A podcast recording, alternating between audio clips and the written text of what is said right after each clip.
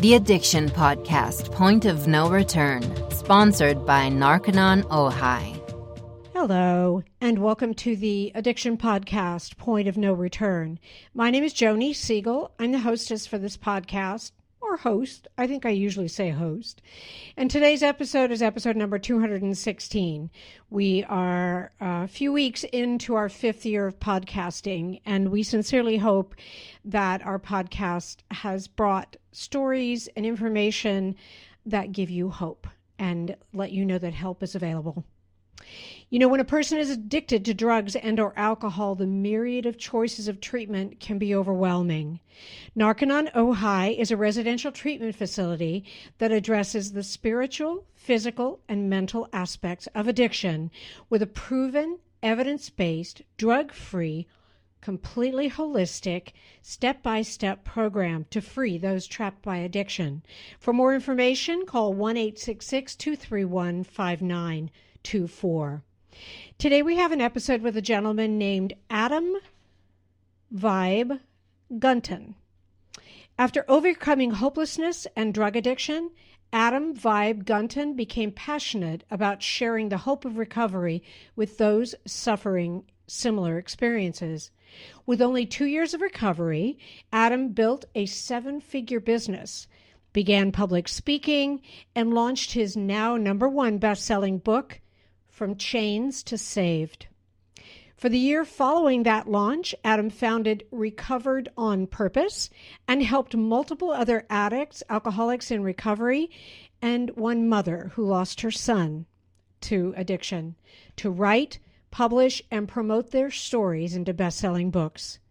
Adam's mission is to continue to be the example of what is possible for those who recover from addiction while inspiring them to live passionate, purpose filled lives that help others recover and deter future generations from going down the path of addiction.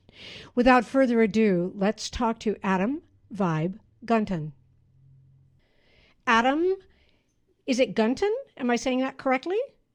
Yes. Adam Gunton, thank you for being willing to be on the podcast today and sharing your story. Absolutely. Thanks for having me. Absolutely. So, what I like to ask um, from individuals such as yourself who are in recovery is how did you get started on drugs? How old were you and what were the circumstances?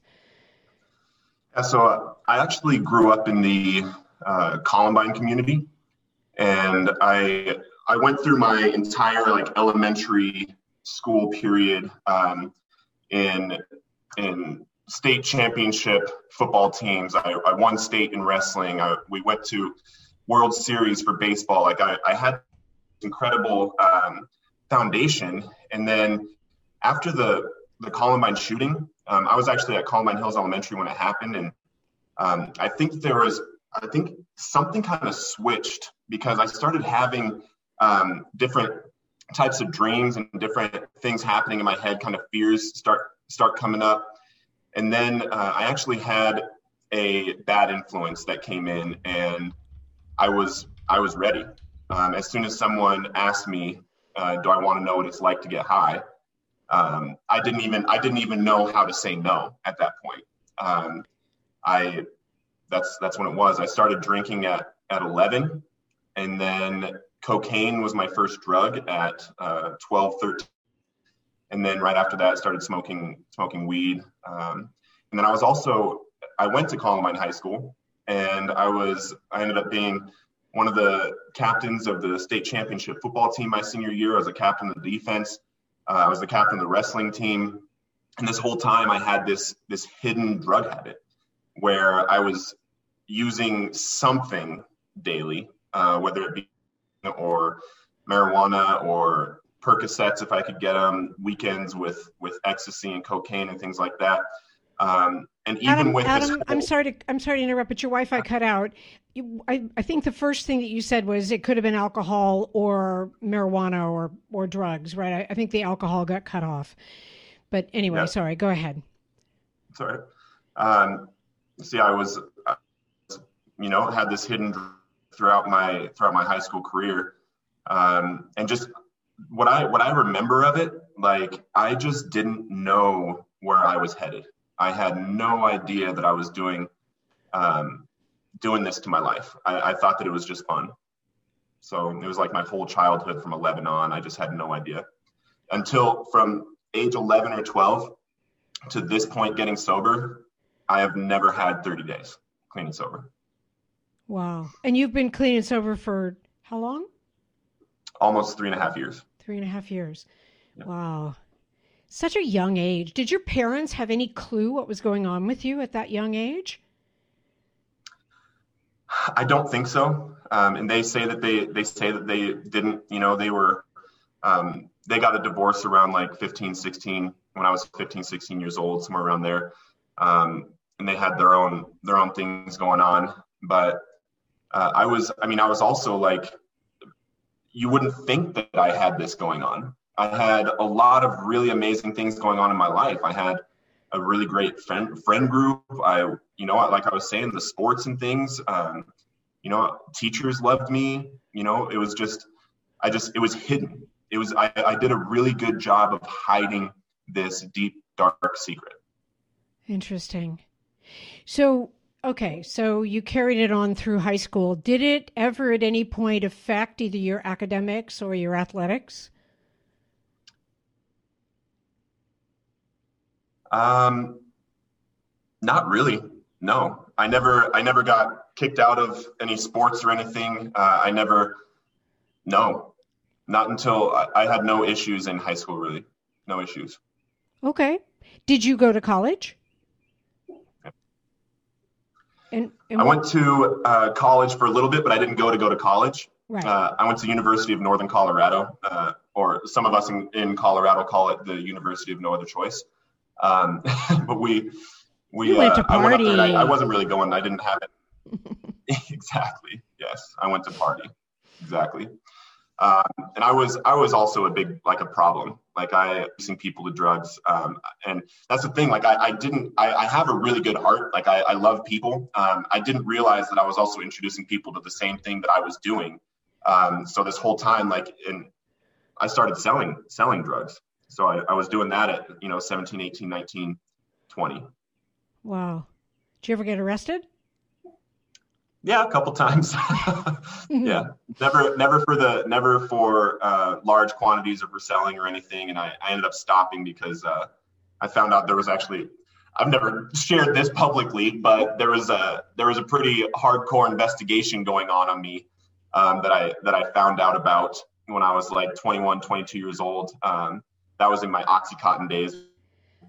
Um, addicted to those, and I, I had a, the doctor prescribed me for 250 milligrams of oxycontin when i was like a day when i was like 20 um, and then it just went downhill from there. And we all like everybody that's done oxycontin you know that like while you're doing it if you have a prescription you're, you're trading them you're selling them you're doing this and doing that back and forth. Um, but then one day i i left my house and i had uh i was in the front i was in the back seat and i had my friend who had just given me his whole script and I had those in my pocket, and then someone else was in the front seat, and we got pulled over by like four DEA cars, and there was like, uh, there was it was crazy, and then they came up to my window, sitting in the back, and they were like, "Mr. Gunton, where have we heard your name before?" and uh, I shoved I shoved all those pills in in front of me because they were actually the script, and then uh, he ended up arresting the driver whose script it was and started uh, interrogating him, trying to say, if you roll over on Adam, then we'll let you go. And he was like, you just screwed up your whole investigation because those are my pills. And then he told me about that, and I haven't sold a drug since. Wow. I was this close. I was this close to having a really, really bad time. Wow. Well, we could say that that's your point of no return for selling. for I know your point of no return for taking is a little bit later, but wow. Right. Right. You dodged a bullet there, Mr. Gunton. Yeah. Well, who knows? Like the thing is, is like if I would have if I would have gotten caught at that point, you know, maybe maybe that would have been my point of no return for using also because I went through hell for the next eight years of my life. Hell. Yeah. Wow. So so how did it progress? Tell us about that hell you were going through.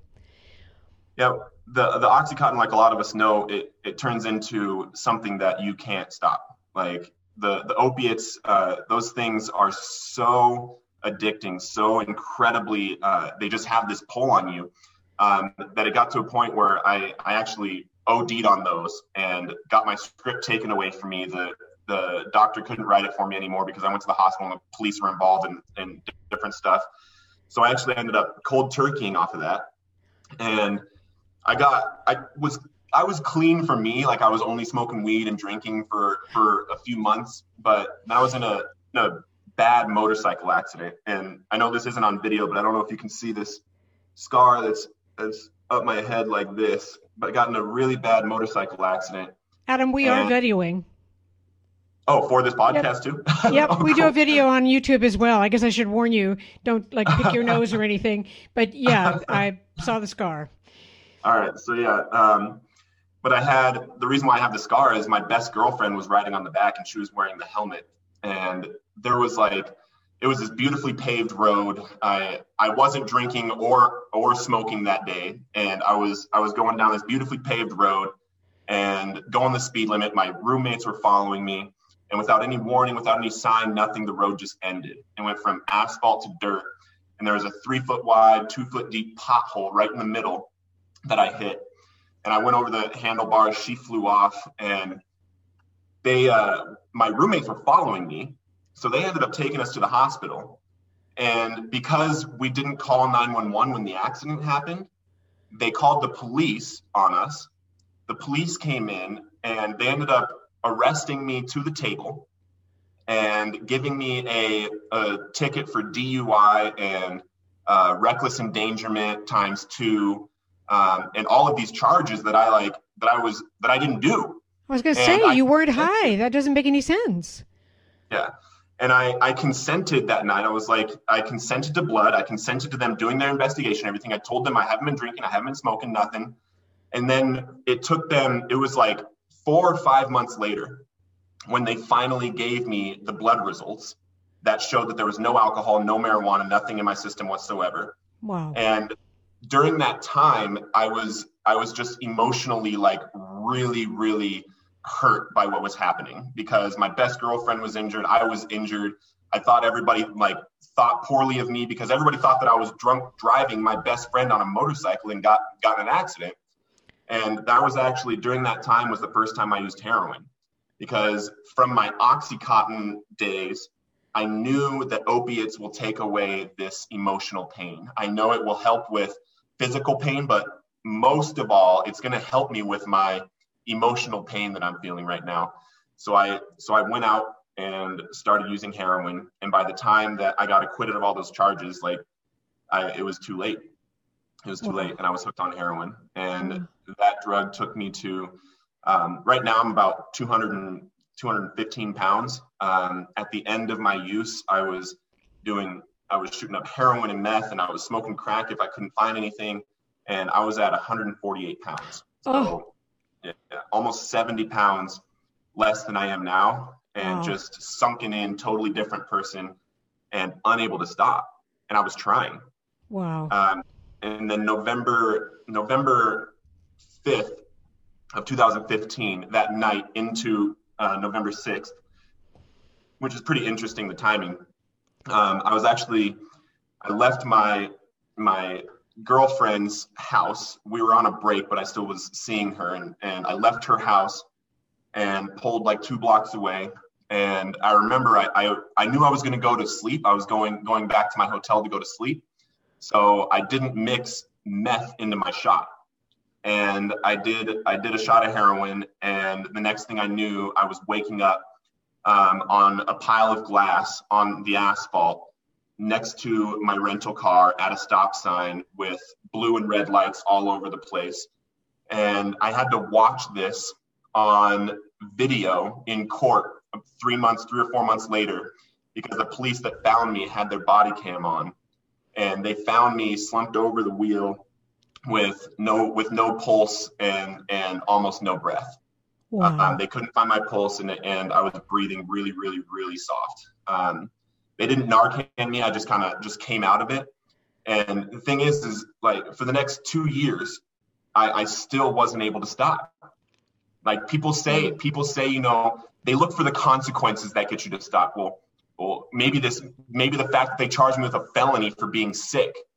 They charged me with a felony that night, felony, uh, felony possession of dr- dangerous drugs. Wow. I had, I had personal use heroin and meth on me, and I had five year prison sentence hanging over my head for that. And while I was on probation for the next two years, I would go into my probation officer begging him to put me in prison because I can't stop. And they tell they tell us that these consequences or these laws are supposed to deter us from using drugs or are supposed to deter us from from continuing to use drugs. I couldn't stop to the point where like I wanted to die. I didn't only want to die, I wanted I wanted anything that would get me to stop because so much and it was like nobody saw it. Wow. That's how I felt. And I felt completely, totally, and utterly alone. Wow. That's there's somebody screaming for help and you're not getting it. That uh wow. Yeah. Okay. And then um, I know you're going to ask what the what the point of no return is or was. On November 6th of 2017, exactly two years after that happened, um, I was like I like I said, I was 148 pounds. I was homeless. I was kicked out of a homeless shelter. Um, I was 86th, and because I couldn't stop using, uh, I was going into my probation officer asking him to put me in prison. I was going to uh, two 12 step meetings a day. I was going to church, Bible studies, all this. And it got to a point where I knew I had tried everything. Like I knew I had tried everything to get sober and there was nothing I could do. And I believed that I was going to die a junkie on the streets with, you know, with no hope. And I was sitting in this car um, before this Bible study every single Tuesday that I went to at 6:30 at Mazevo Coffee in Billings, Montana. And I was about to go, and I told God, I said out loud, God, I'm not going. I'm sick of this. I'm not going to these meetings. I'm not going to church. I'm not going to these Bible studies. I'm not going to probation anymore. Just let me die. Just let me die. Um, and I and I told him that, and I heard him audibly whisper to me, like into my heart. Like it was like a whisper that went through my head and my heart, and he said, "It's time, go." And in that moment, I, I remember like getting really upset because so many of us in in our addictions, we have these times where we actually truly truly believe that we're to stop. Like I've literally tossed all of my dope into a toilet and then morning went went to go pick up more. So it was like it was like when he me, I, I got upset because I was like, this has happened over and over and over in my life. This time, this point has happened over and over and over. And I said, God, I'm sick of this. I started hitting the roof of the car and like yelling at him and like crying. And I was like, God, I'm sick of this. Just let me die. Just let me die. And I'm yelling at him. This is like, this is a couple to a few minutes. You know, I'm yelling at him. And then he just repeats himself and he says, It's time, go. And I remember getting this like this sense of peace, right? This this I don't know why I don't know why I'm going, but okay, fine, God, I'll go. And I go to this Bible study. Um, I, it's at this coffee house in this back room with these sliding doors, and I, I went in. I bust the doors open. I'm 12 minutes late. All the guys in the Bible study are in prayer, and I interrupt them all. I throw my hands up and drop on my knees, and I say, Guys, please help me. I can't stop. I can't stop. Please help me. You are listening to the Addiction Podcast, Point of No Return. For more information on the podcast or to reach out if you have a story you would like to share with us, go to our Facebook page by the same name, or you can email us at theaddictionpodcast at yahoo.com, or go to our website, theaddictionpodcast.com, or call us at 727 314 7080. And please remember to subscribe to our podcast wherever you listen to podcasts and give us a five star review. For more information on our sponsor, Narconon Ojai, visit their website at narcononojai.org. That's N A R C O N O N O J A I dot org. Or call 1 866 231 5924. That's 1 866 231 5924. Sometimes, the hardest thing about getting someone into recovery is getting them to agree to treatment. Bobby Newman, a certified drug counselor with 30 years' experience and an over 85% success rate as an interventionist, has created a series of 12 videos that you can use right now to learn every step to get your loved one to agree to treatment.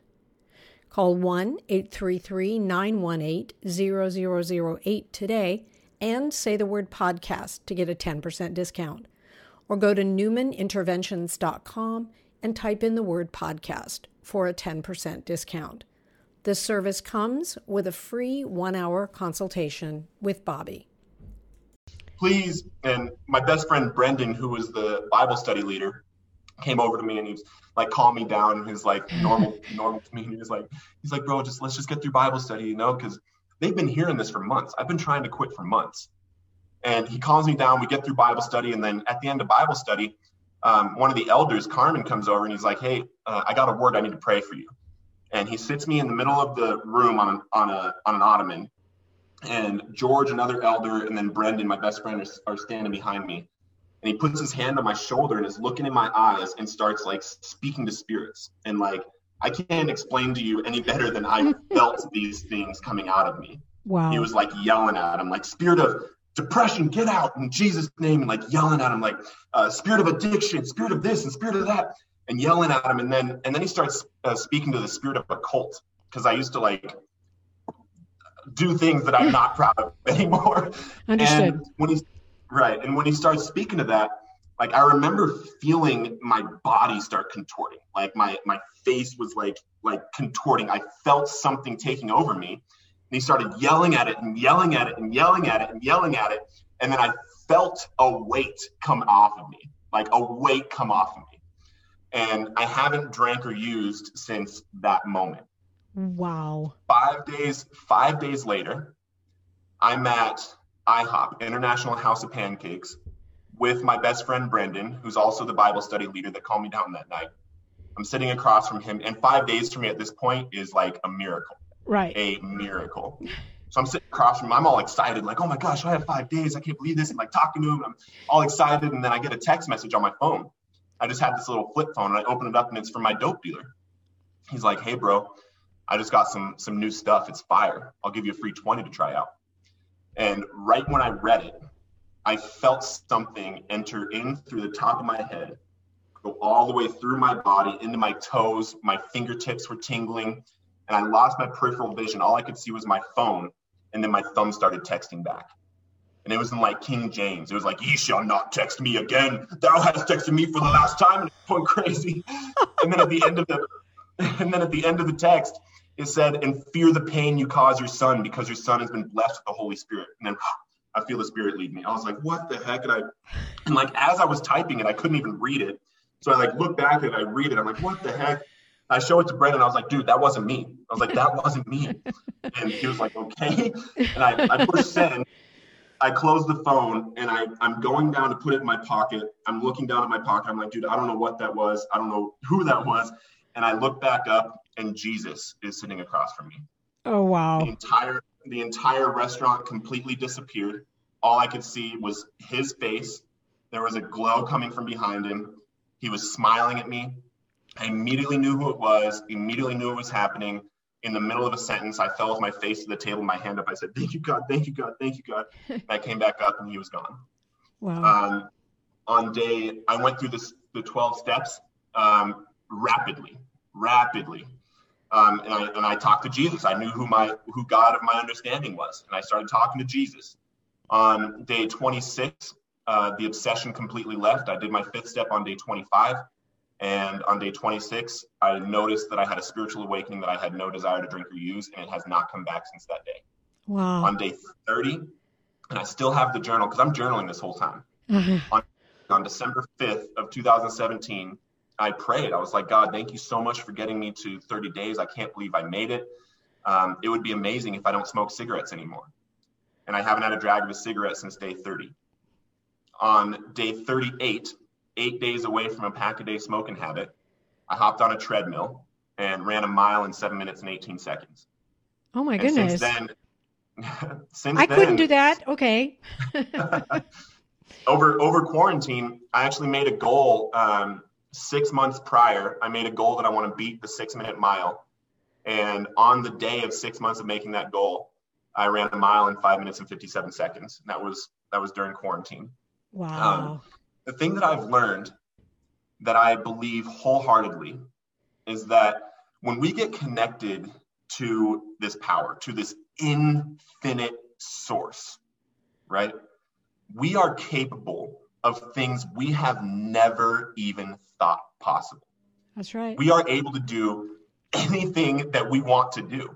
And God God is like God's dope. God's awesome.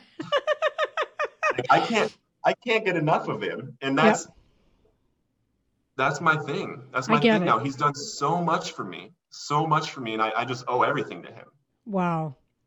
Well, very well done on all of it and being sober as long as you have, because I know it isn't necessarily easy. And I, I just, I'm, I'm, I'm in awe of what you went through and that you've turned your life around. Now, you then went on to become a successful businessman. How did that come about?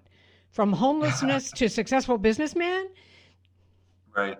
Um, right around, uh, right around seven or eight months, I kind of decided that I, I have to do something big. Like I have, um, I work, I, I, I was working basically what's my life in recovery is I've kept, I turned my bad habits into good habits. And I've learned in my recovery that life and success is built on habits and life and, and failure is built on bad habits.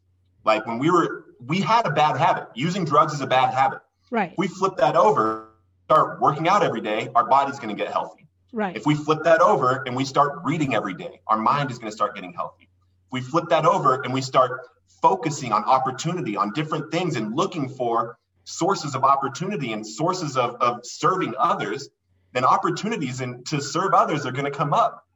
So I I was working at a uh, at a at a home show company where we sold we sold uh, booths to home shows and stuff, and I ended up meeting uh, my my now business partner through selling him a home show booth, and he's in this niche industry in the medical industry, and needed a marketing plan for it.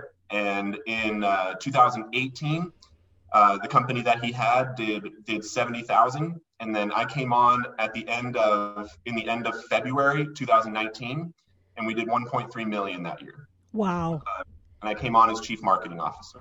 Wow. Um, now, in in 2021, we now employ 25 people now. Um, everybody has has benefits and 401k and all of that.